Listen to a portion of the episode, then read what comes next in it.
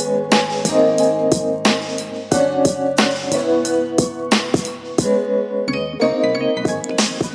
everybody to a special emergency episode uh, episode of the Locked On Lakers podcast. I'm Anthony Irwin. I'm joined kindly by Pete Zayas. It is our Saturday. Uh, I may or may not have had a couple mimosas because it is my Saturday. Uh, but the Lakers went out. the Lakers went out and hired uh, Frank Vogel to be their new head coach and saddled him with at least Jason Kidd as of right now. Uh, Pete, how are you taking the the news cycle as it appears right now? Um, so I think it's important to distinguish between what I want and what the Lakers want. Um, I actually want to start with like, did the Lakers achieve what they were looking to accomplish? Mm-hmm. And the thing I keep going back to is there were easier ways to get to Frank Vogel than yeah. they got here, right? And obviously, we have our feelings about Jason Kidd being hired as an assistant as well. Mm-hmm. We'll get into those, but um, I, I thought that what was mostly a smooth sailing coaching search, even if they didn't expand it to the degree to which they needed to, became unnecessarily dramatic by amateurish negotiation tactics with yeah. Lue. Mm-hmm. And they ended up getting their third or fourth choice as yeah. a coach on a three year deal. Um, and like Vogel's fine in a vacuum. I have concerns about his relationship with LeBron James or how LeBron feels about him. Mm-hmm. Um, and you know, LeBron, the, putting my feelings aside, I do not agree with LeBron on this, but LeBron uh, reportedly thinks highly of Jason Kidd, and I hope that if there's no other benefit from the Kidd hiring, that that's a little more buy-in from LeBron. A little more buy-in from LeBron, although I, I question how much you can get from that from an assistant coach. Yeah. Um, but I think it sets up a really precarious situation for Vogel. Yeah, considering Kidd's history. If if it's true that LeBron is lukewarm at best on the idea of Vogel, uh, I could very easily see Kidd butting up to LeBron, and they already have a, a good relationship, and that being. Yep like basically we're set up for an unnecessarily dramatic dynamic and that is the lakers in a nutshell at this point so when it looked like the Lakers might hire Ty Lue, I framed it as it's a solid single, right? It's a solid single, maybe a double, whatever it is.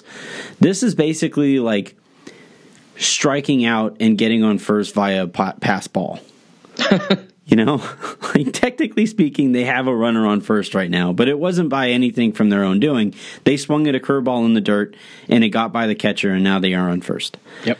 Uh, here's the thing. So you talked about the the amateurist negotiations and stuff like that. Right now, nobody can be thrilled about Frank, Frank Vogel because they framed him as not good enough to be a head coach in the first place. They were talking. They, the only way that he came up was as an assistant coach to Ty Lue, right?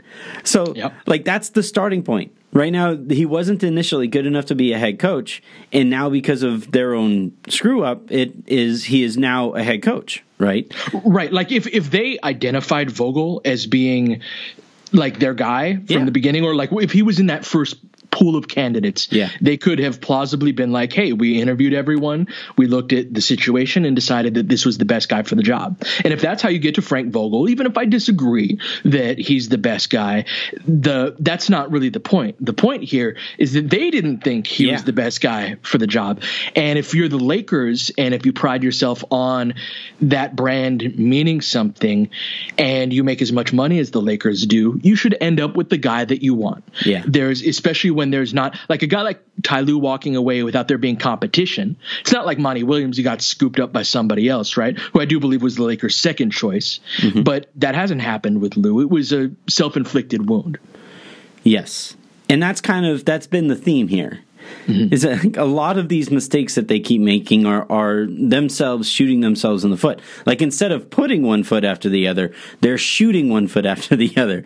You know, in in, in their attempts to move forward. Uh, and and what sucks here is that this is nothing like all of this is beyond Frank Vogel's control. There's nothing he can do here at this point. He was identified early on as as an assistant coach. He is not going to have the buy-in from LeBron. The guy who's going to have the buy-in from LeBron is somebody who, oh by the way, has a has history of undermining coaches, right? The people that he, he works with, and mm-hmm. and you know there's what what can Frank Vogel do at this point?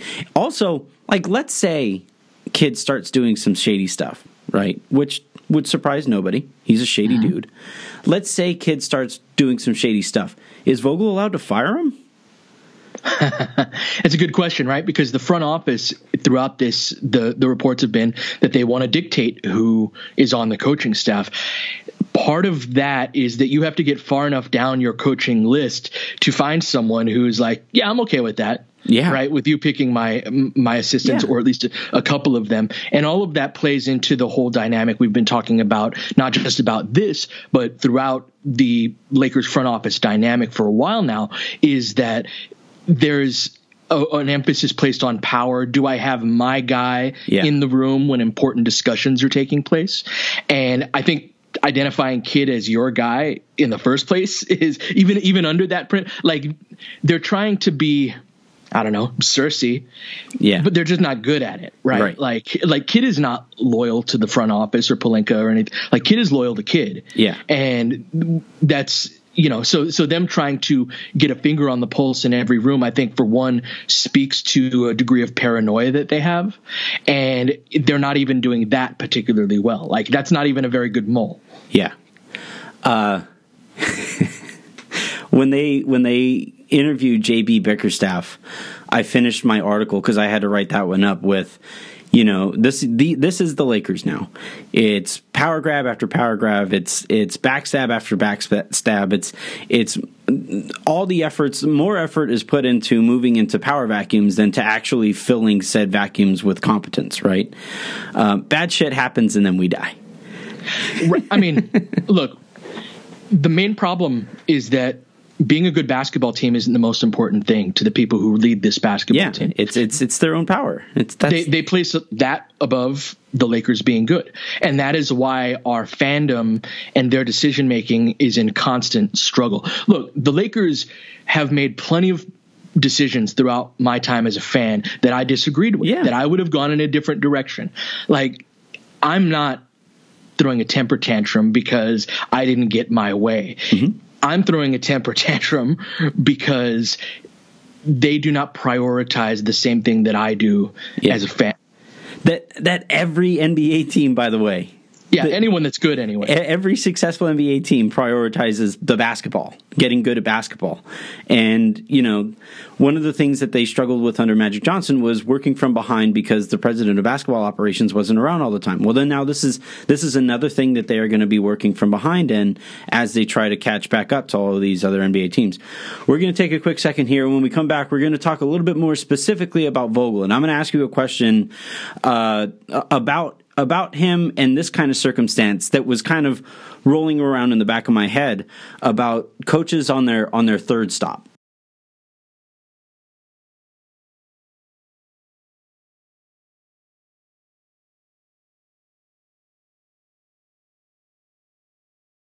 So I was after the the Vogel thing happened, and and if there if if there is a definition of mediocre coach, I think Vogel would be that. Right. I, I think he's he's he's a guy. He's he's Jag, right? Yeah, he's average, right? Mm-hmm. Like not good or bad. Yeah, he's, he's, average. He's fine. He will be there. Um, but the, one of the things, and, and that's why, like when when it when when it was announced that it was Vogel, it was actually more relief that it wasn't that it wasn't Jason Kidd. That they was that your feeling? Like yeah, there was like, oh, like you know what? I'll take this small victory. Yeah, uh, like I'm f- I'm fine with Vogel. Like if it did not have all this additional yeah. context. Yeah, I want to ask you this though, because I again, it was a it was a thought that I couldn't really move off of. Um, and I have those pretty often, but but I, I it was this thought that I can't really move off of is how many NBA head coaches in their third stop showed that they aren't the person that they were in the first two? Because I can't really think of many. Yeah, that's not that's that's rare. The guys I, I did research on this a while back, and forgive me for not having specifics, but guys almost without fail win a title in their first stop. Yeah. When like they show who they are the first time and if they're capable. And obviously like a coach, a coach can only do so much, mm-hmm. right? You have to have the talent to be able to do it. But it's very rare that a coach wins an NBA title for the first time in his second job or later. Yeah. If if he does win it in his second job, it's when it's after he already won at least once in his first.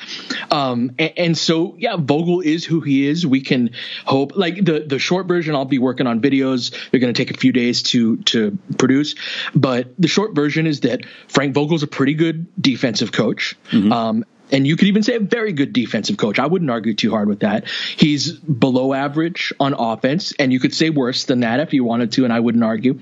Um, and, and so we can talk ourselves into the notion that we could hire a good offensive assistant, right? Which Jason Kidd does not fit that description, No, yeah. right? Um, but there are plenty of other guys, and Vogel had a good staff. Uh, there's a guy named Forcier who's in who ended up in Memphis, who was one of his assistants in Orlando. There's another guy, I think Corliss Williamson ended up as an assistant when he was an assistant with Orlando. Forgive me, this is off the top of my head, Yeah. so if I'm inaccurate, I apologize.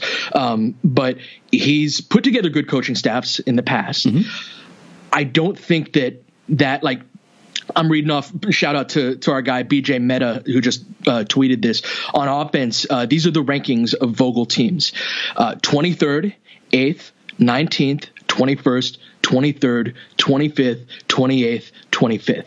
On defense, 12th, 10th, 1st, 1st, 8th, 3rd, 24th, 20th. So what I said about him being, you know, better on defense than offense is reflected statistically. Uh, like Vogel's fine. Again, it's it's the other context that I have an, an issue with. The other thing that makes me a little nervous here, and again, it's. I, for one thing, I can't get myself to be excited about the Lakers right now. Like it's really, it's, I'm Bro, a lot of people are struggling right now. Yeah. Anthony. and maybe we should talk about that, right? Well, Like- well, let's hit let's hit that on the third one, right? Okay. Be- But uh, one thing that makes me a little nervous here with with the Vogel hire, Woj had a tweet about the the makeup of the staff, right? That it's unlikely that the Lakers are going to have like a lead assistant, mm-hmm. and what that what that does to me, it- what makes me nervous there is so. To me, given what Vogel has shown to this point, I would I would argue that he needs a top assistant, a, a an associate head coach. It's just like an offensive coordinator, right? Mm-hmm. He he needs somebody like that. And if you say right off the bat that they aren't gonna that there isn't gonna be that role out there, the Chris Finches, the the other minds out there who who would be able to come in and and bring with them an offensive system that makes sense. Like those guys, you know, you're asking most of them to take a lateral step anyway. So you would hope that you would give them a lateral step and, a, and enough of a bump in in pay that they would come over. But if that role doesn't even exist, if you're saying from the get go that that role doesn't exist, well, then you're kind of eliminating yourself from a, from the type of coach that they're really going to need. Yeah, th- and how they announce it and package it in the announcement of the hiring and how it actually comes to be will probably be be different, right? The dynamics of that. He may mm-hmm. very well have an offensive coordinator, and that's typical on any coaching staff. Is there are different guys that have different specialties and responsibility while report, while supporting each other, but just the all of this is just so set up to go south Yeah. and then you know i'm just waiting for the you know in a year and a half the the vogel's been fired and Kidd has been promoted to interim You're coach giving it a year and a half. I'm, hey hey man i'm yeah exactly exactly this this this Vogel house is being built on a foundation of sand, and it makes me a little nervous. Yeah. Uh, what are the chances? So that the Woj also in that report said that this is going to mimic a lot of Phil Jackson's staff. That that somehow Phil Jackson didn't have like a lead assistant or anything like that. Tex Winter is sitting there like, uh. But anywho, um, what are the chances that like because because Woj said, and I I would pull it up, but TweetDeck crashes my Skype, so I'm not going to. But Woj said something along the lines of, you know, if it this is going to be a lot like Phil Jackson's staff. There won't be a lead assistant there, and this is uh, uh, one of the things that Rambis is implementing. And, and my, my immediate thought, just because at this point I'm just doing whatever I can to laugh at Kurt Rambis, is. Like, what are the chances he was working with Phil Jackson and Phil was like, no, no, we totally don't have a top assistant coach. Totally. it just it wasn't him right right, right. Phil, Phil was just trying to, to play the human game and say like, no, Kurt, pff, no, we're all on equal footing here. Kurt, the names of Kurt Rambis and Phil Jackson have come up a concerning amount in yeah. recent days, and I think it um it just speaks to the power vacuum at the top of the franchise where Jeanie by her own admission doesn't know much about basketball. And so the people who are closest to her as friends like what does she have to lean on outside of that? Our friendships yeah. and personal relationships. They are going to influence the comings and goings of this franchise because in, in the absence of her leadership. Yeah. And and really what it is is you know Rob Pelinka is Kobe Bryant by proxy Kurt Rambis is Phil Jackson by proxy. All mm-hmm. these people are, are the all these proxies. Well, the definition of a proxy is they literally are not as good as the person themselves. Right. Right. And and so, you know, you have enough of those, you take enough of, of those losses throughout the organization and, and you run into the ineptitude that, that we've seen here. Uh, we're going to take a quick second here when we come back. This is going to be a semi shorter show just because it's a Saturday uh, and I would like to get back to my mimosas. Um, but we're going to come back and i want to I, I think it's an interesting conversation harrison and i touched on it a little bit in the last show uh, the the vibe surrounding this move, the organization, the the fan sentiment in general, I think is is something that we have to talk about.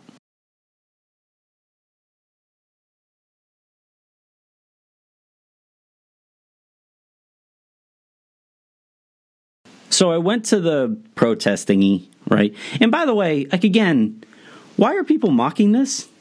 Why is yeah, this? I agree.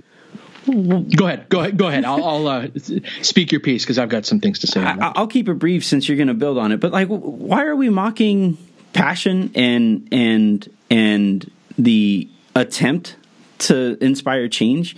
Like, even if it's misguided, even if it probably won't do anything, why is this? Why are we laughing at people who care? It's the nature of the media culture that we have and I, am not and I'm not trying to say oh it's fake news and everyone yeah. hate, hates us or anything. It was organized out of frustration on Lake Reddit and organized in I believe less than 48 hours. It was either two or maybe three days, but it was very short term. Uh, guy, you know, saying you know, some asshole said, "Hey, if you feel this yeah. way, why don't you uh, organize a protest?" Um, the so it was not organized to the degree to which it could be. Mm-hmm. Also, if I, am very much a history buff, right, and and which is not to say that you know this is comparable to the French Revolution or Russian Revolution or yeah. anything like that, but throughout history, the protest that you know of, like the Boston Tea Party, was not the first protest mm-hmm. of that was about that topic, yeah. right? The storming of the Bastille in the French Revolution was not the first protest in France. Right. These things start out as kind of this disorganized i'm just pissed off type of rage right? And and with i don't know how to organize this i don't know how to place this uh, but i just feel this way. And it, so it starts throughout history in this type of manner. Yeah. and if the fuckery continues it gets more and more gets organized. Louder it gets louder. It gets louder. yes, right and, which is not to say it would be the same passion level of that type of revolution, a political revolution, right? But um, there were the one criticism that I would give the protest is there were a few people there who struck me as just wanting to be on TV, yeah, and wanting to not giving a crap about like, you know, like it wasn't about the Lakers or their feeling of principle on the Lakers sucking. It was like, hey, look at all these TV cameras around right. here. I know they're going to be media coverage. This is my chance to get on social media, on TV, and that it was about that with them rather than the actual principle of it. Yeah. So th- those are my thoughts on the protest. I I understand the feeling behind it. Um, I understand why it wasn't particularly well attended. Um, I, I also don't think that it's necessarily right. Exactly. It's and it's not.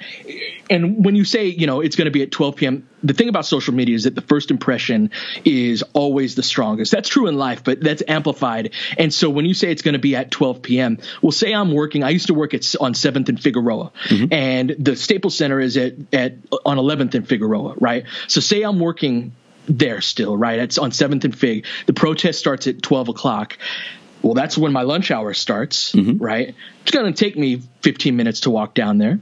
Yep. Maybe a little, maybe a little bit less. Mm-hmm. But when everyone's snapping photos, haha, look at all of that. You know, there's 14 people out here at 12 o'clock on the dot. There, there were certain like there were certain mistakes made that were honest mistakes. Like the people who tried to organize it did not like. How, how were they to know? And, yeah. and so, I I'm with you, man. I understand the feeling. I think there are a lot more Laker fans who are pissed off than were represented by that. Uh, but I also don't think that this is necessarily the end of the story. It was also funny to me to see people say like, you know, isn't it more effective to boycott? Isn't it more effective to voice your concern over social media, isn't it? And my thing is like, why not all those things? Why, sure. why, why can't we do all those things? You know, uh, right. and and and and to be completely fair, that's what has been going on.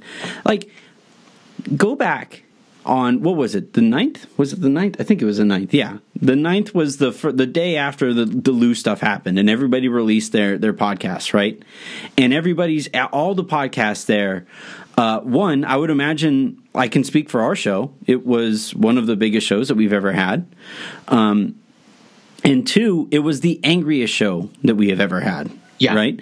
And and those two facts about this show at the very it, it, extend to all of them.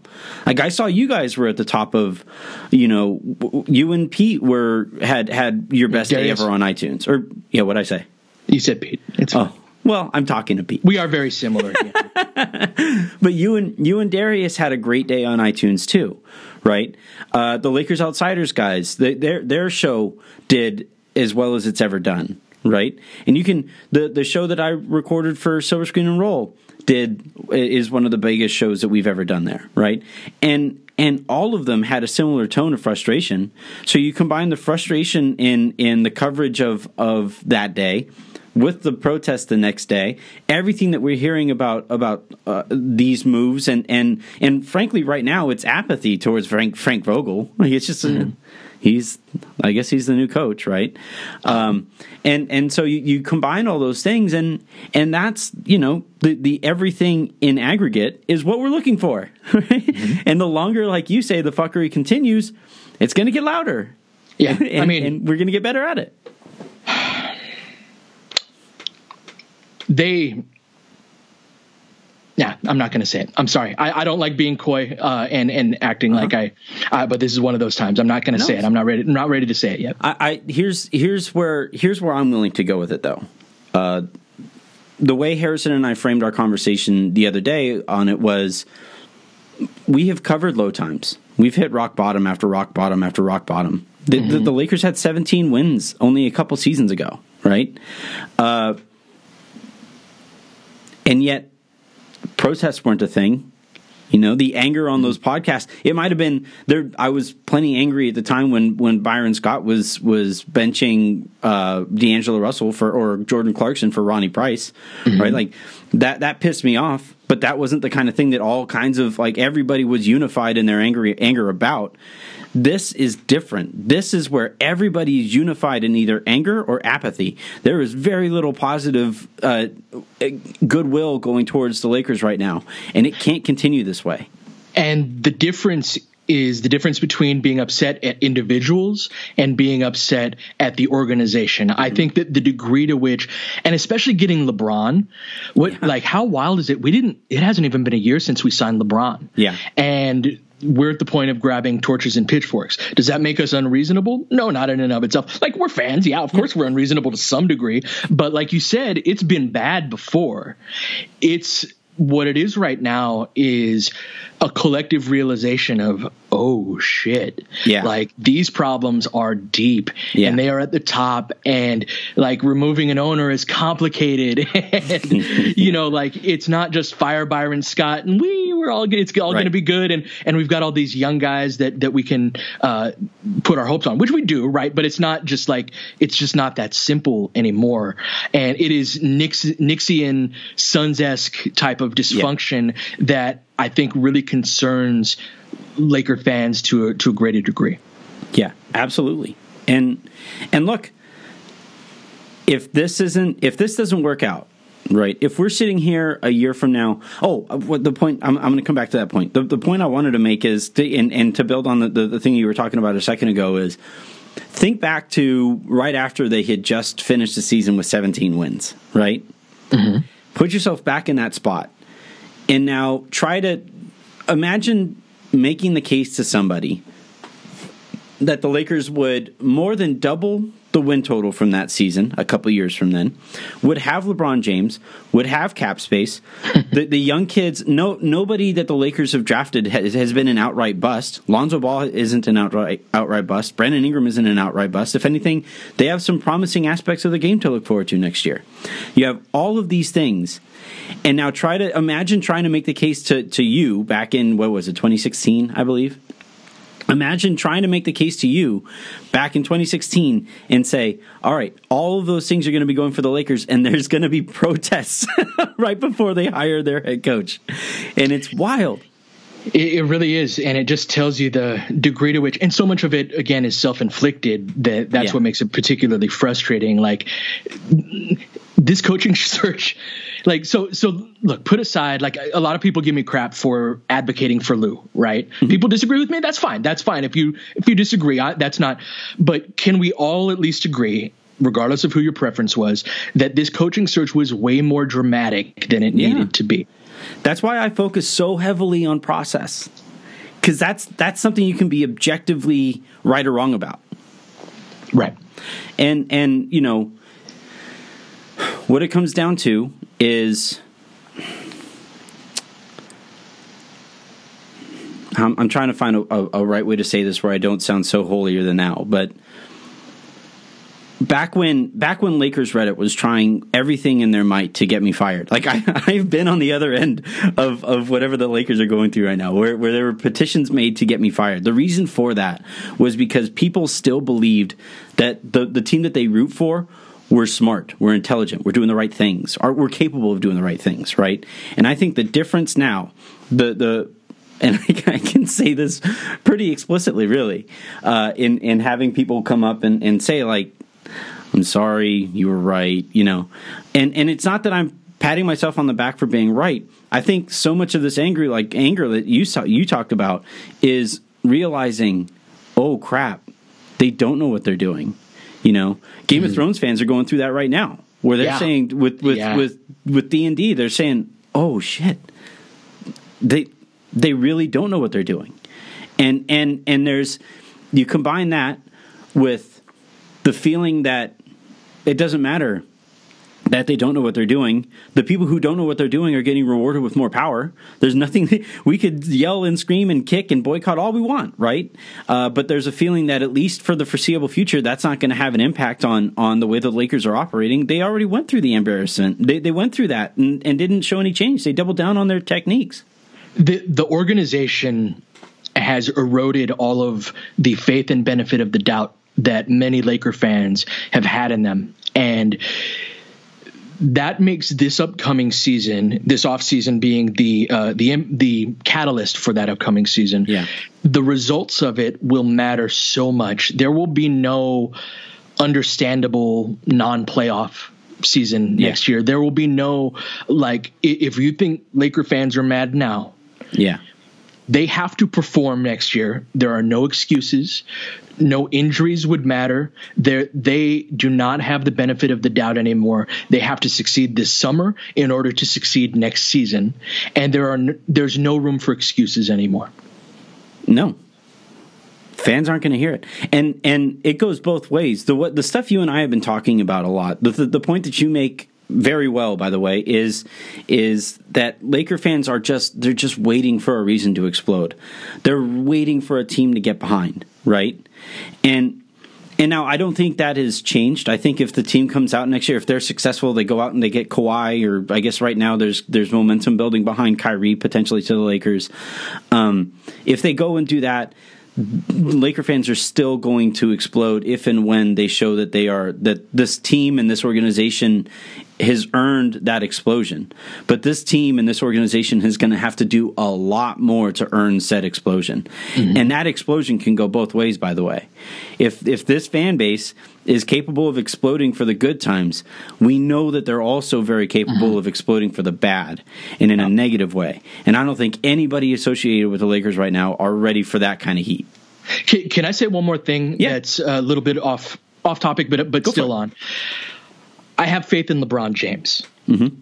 For all of the machinations of this organization, how what, what we just spoke about for the last 30 minutes, Um, I, I, tweeted this the other night, and I firmly believe that LeBron James's career is not going to go out with a whimper. No. And I also think that he is significantly, significantly more important in the recruiting process for another max free agent than than Frank Vogel, Rob Pelinka, or even if they hired one of the guys that I wanted. Mm-hmm. LeBron's more important to getting somebody here than Bob Myers would have been, yeah. than Masai Ujiri would have been. They would have been more important in terms of creating the surrounding talent, whether that's on the floor or on the coaching staff and in the other support mechanisms that are in an organization. Mm-hmm. But when it comes to getting a second guy, I think LeBron is more important than anybody we have or possibly could have gotten. So as this is as pessimistic as I've ever been as a Laker fan. I really I can't tell you how much it hurts. Uh, I know you know, right? Like I don't have to mm-hmm. explain this to you. I do not want to be the guy that's going on podcasts all the time killing the Lakers. Yeah. That is not what I want to do. I want to give them the benefit of the doubt. I want to uh, sing their glories, right? I've been going through old Laker tape, trying to do, uh, you, you, know, getting new old uh, Chick Hearn clips, and just hearing the joy of the entire yeah the entire experience is just like, oh, I miss that so much. Yeah. I want that so badly. Um, and if there's one place to place faith as a Laker fan, and we can have a complicated relationship with him because of 10 plus years of Kobe versus LeBron, but it is LeBron James. He's the best person in the organization at their job, and it's not even close. Yeah. Well, he's the only one we know is good. yeah. There's yeah. nobody else that we know for a fact is good at their job. Uh, last thing here, I I would be we would be remiss not to talk about Jason Kidd and the disappointment uh, that I feel in in in this. It uh so I was I, I wrote this thing for Silver Screen and Roll, and you can check it out uh, if you want. It's basically made the case that as I was writing it, I realized like not only should Kidd not get a head coaching gig with the Lakers, but I'm not even sure he should ever get a head co- coaching gig. Period. Right? He has enough of that stuff in his background. Now, that's not to say he shouldn't get any job. I'm not saying I'm not condemning him to a life of unemployment, though he's rich enough to be able to exi- to to be able to withstand that. He can he can work his way up, and if he shows legitimate uh, contrite and and is legitimately apologetic for the stuff that he has in his background, then fine. You know, you can you can redeem yourself that way over enough time. But my thing here is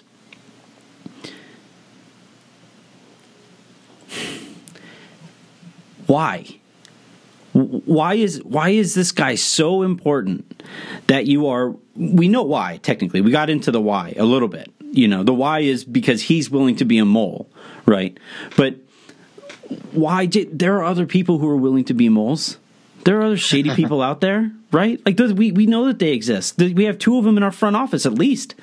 You know, mm-hmm. um, why why is this? Why is he seen as such a priority? And if he's seen as such a priority, that you're going to lump him in with any head coach, like if if if concession number one from whoever you hire is Jason Kidd has to be on your staff. Why not just hire fucking Jason Kidd?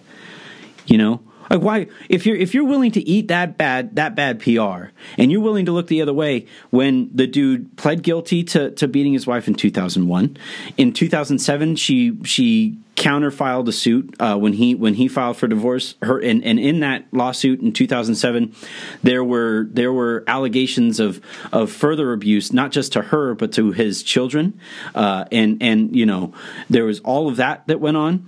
In also in 2007, I believe, or maybe in 2000, no, no, I think believe I believe it was also in 2007, a model uh, for or a, a model who remains unnamed at this point uh, filed a, a, lawsuit against him for uh, what sounded a lot like at least sexual misconduct in in a strip in a in a dance club in Manhattan.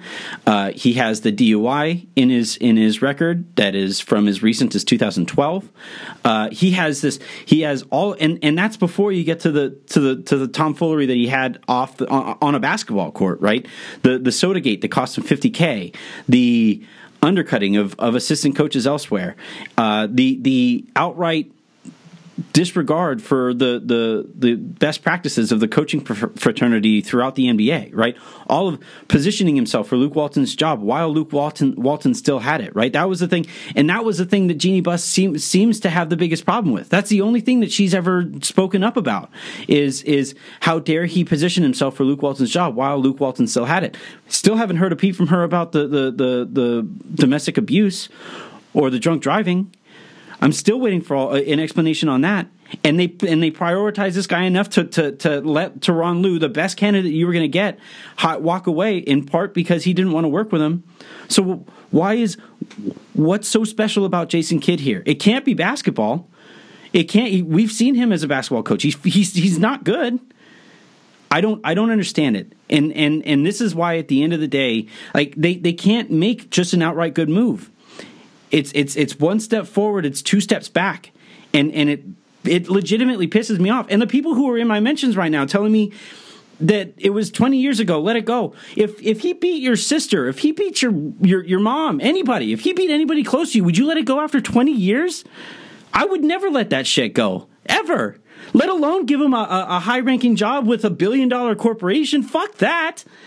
It's it's disgusting it's wrong and and look this this is the hit. This is the straw that broke my back. I'm I it's hard for me to feel like a legitimate Lakers fan anymore.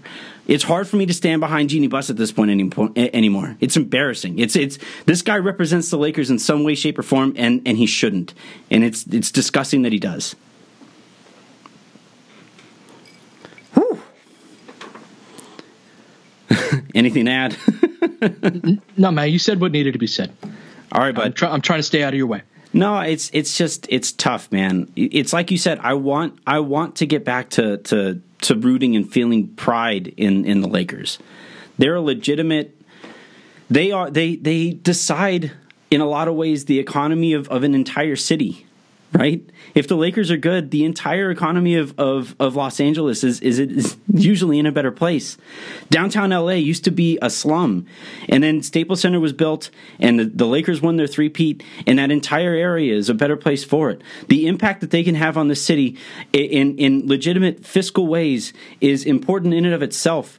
But think about like if you're I, I'm about to have a daughter I'm I'm supposed to explain Avery to why they why she should be proud of, of the Lakers while that monster is on the on the coaching staff?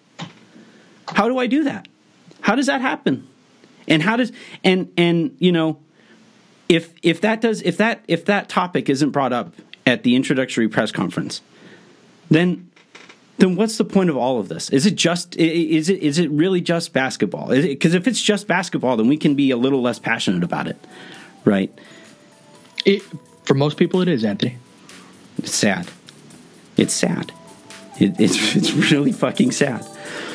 All right, that'll do it for this episode of the Locked On Lakers podcast. Sorry to end on on the on the negative rant there. Uh, enjoy the rest of your weekend. Get your questions in for uh, iTunes in the form of a five star review, and I'll answer them for Monday's show. Pete, thanks for setting a little bit of time for me on on a Saturday. I really really appreciate that, and I'll talk to you next week, dude.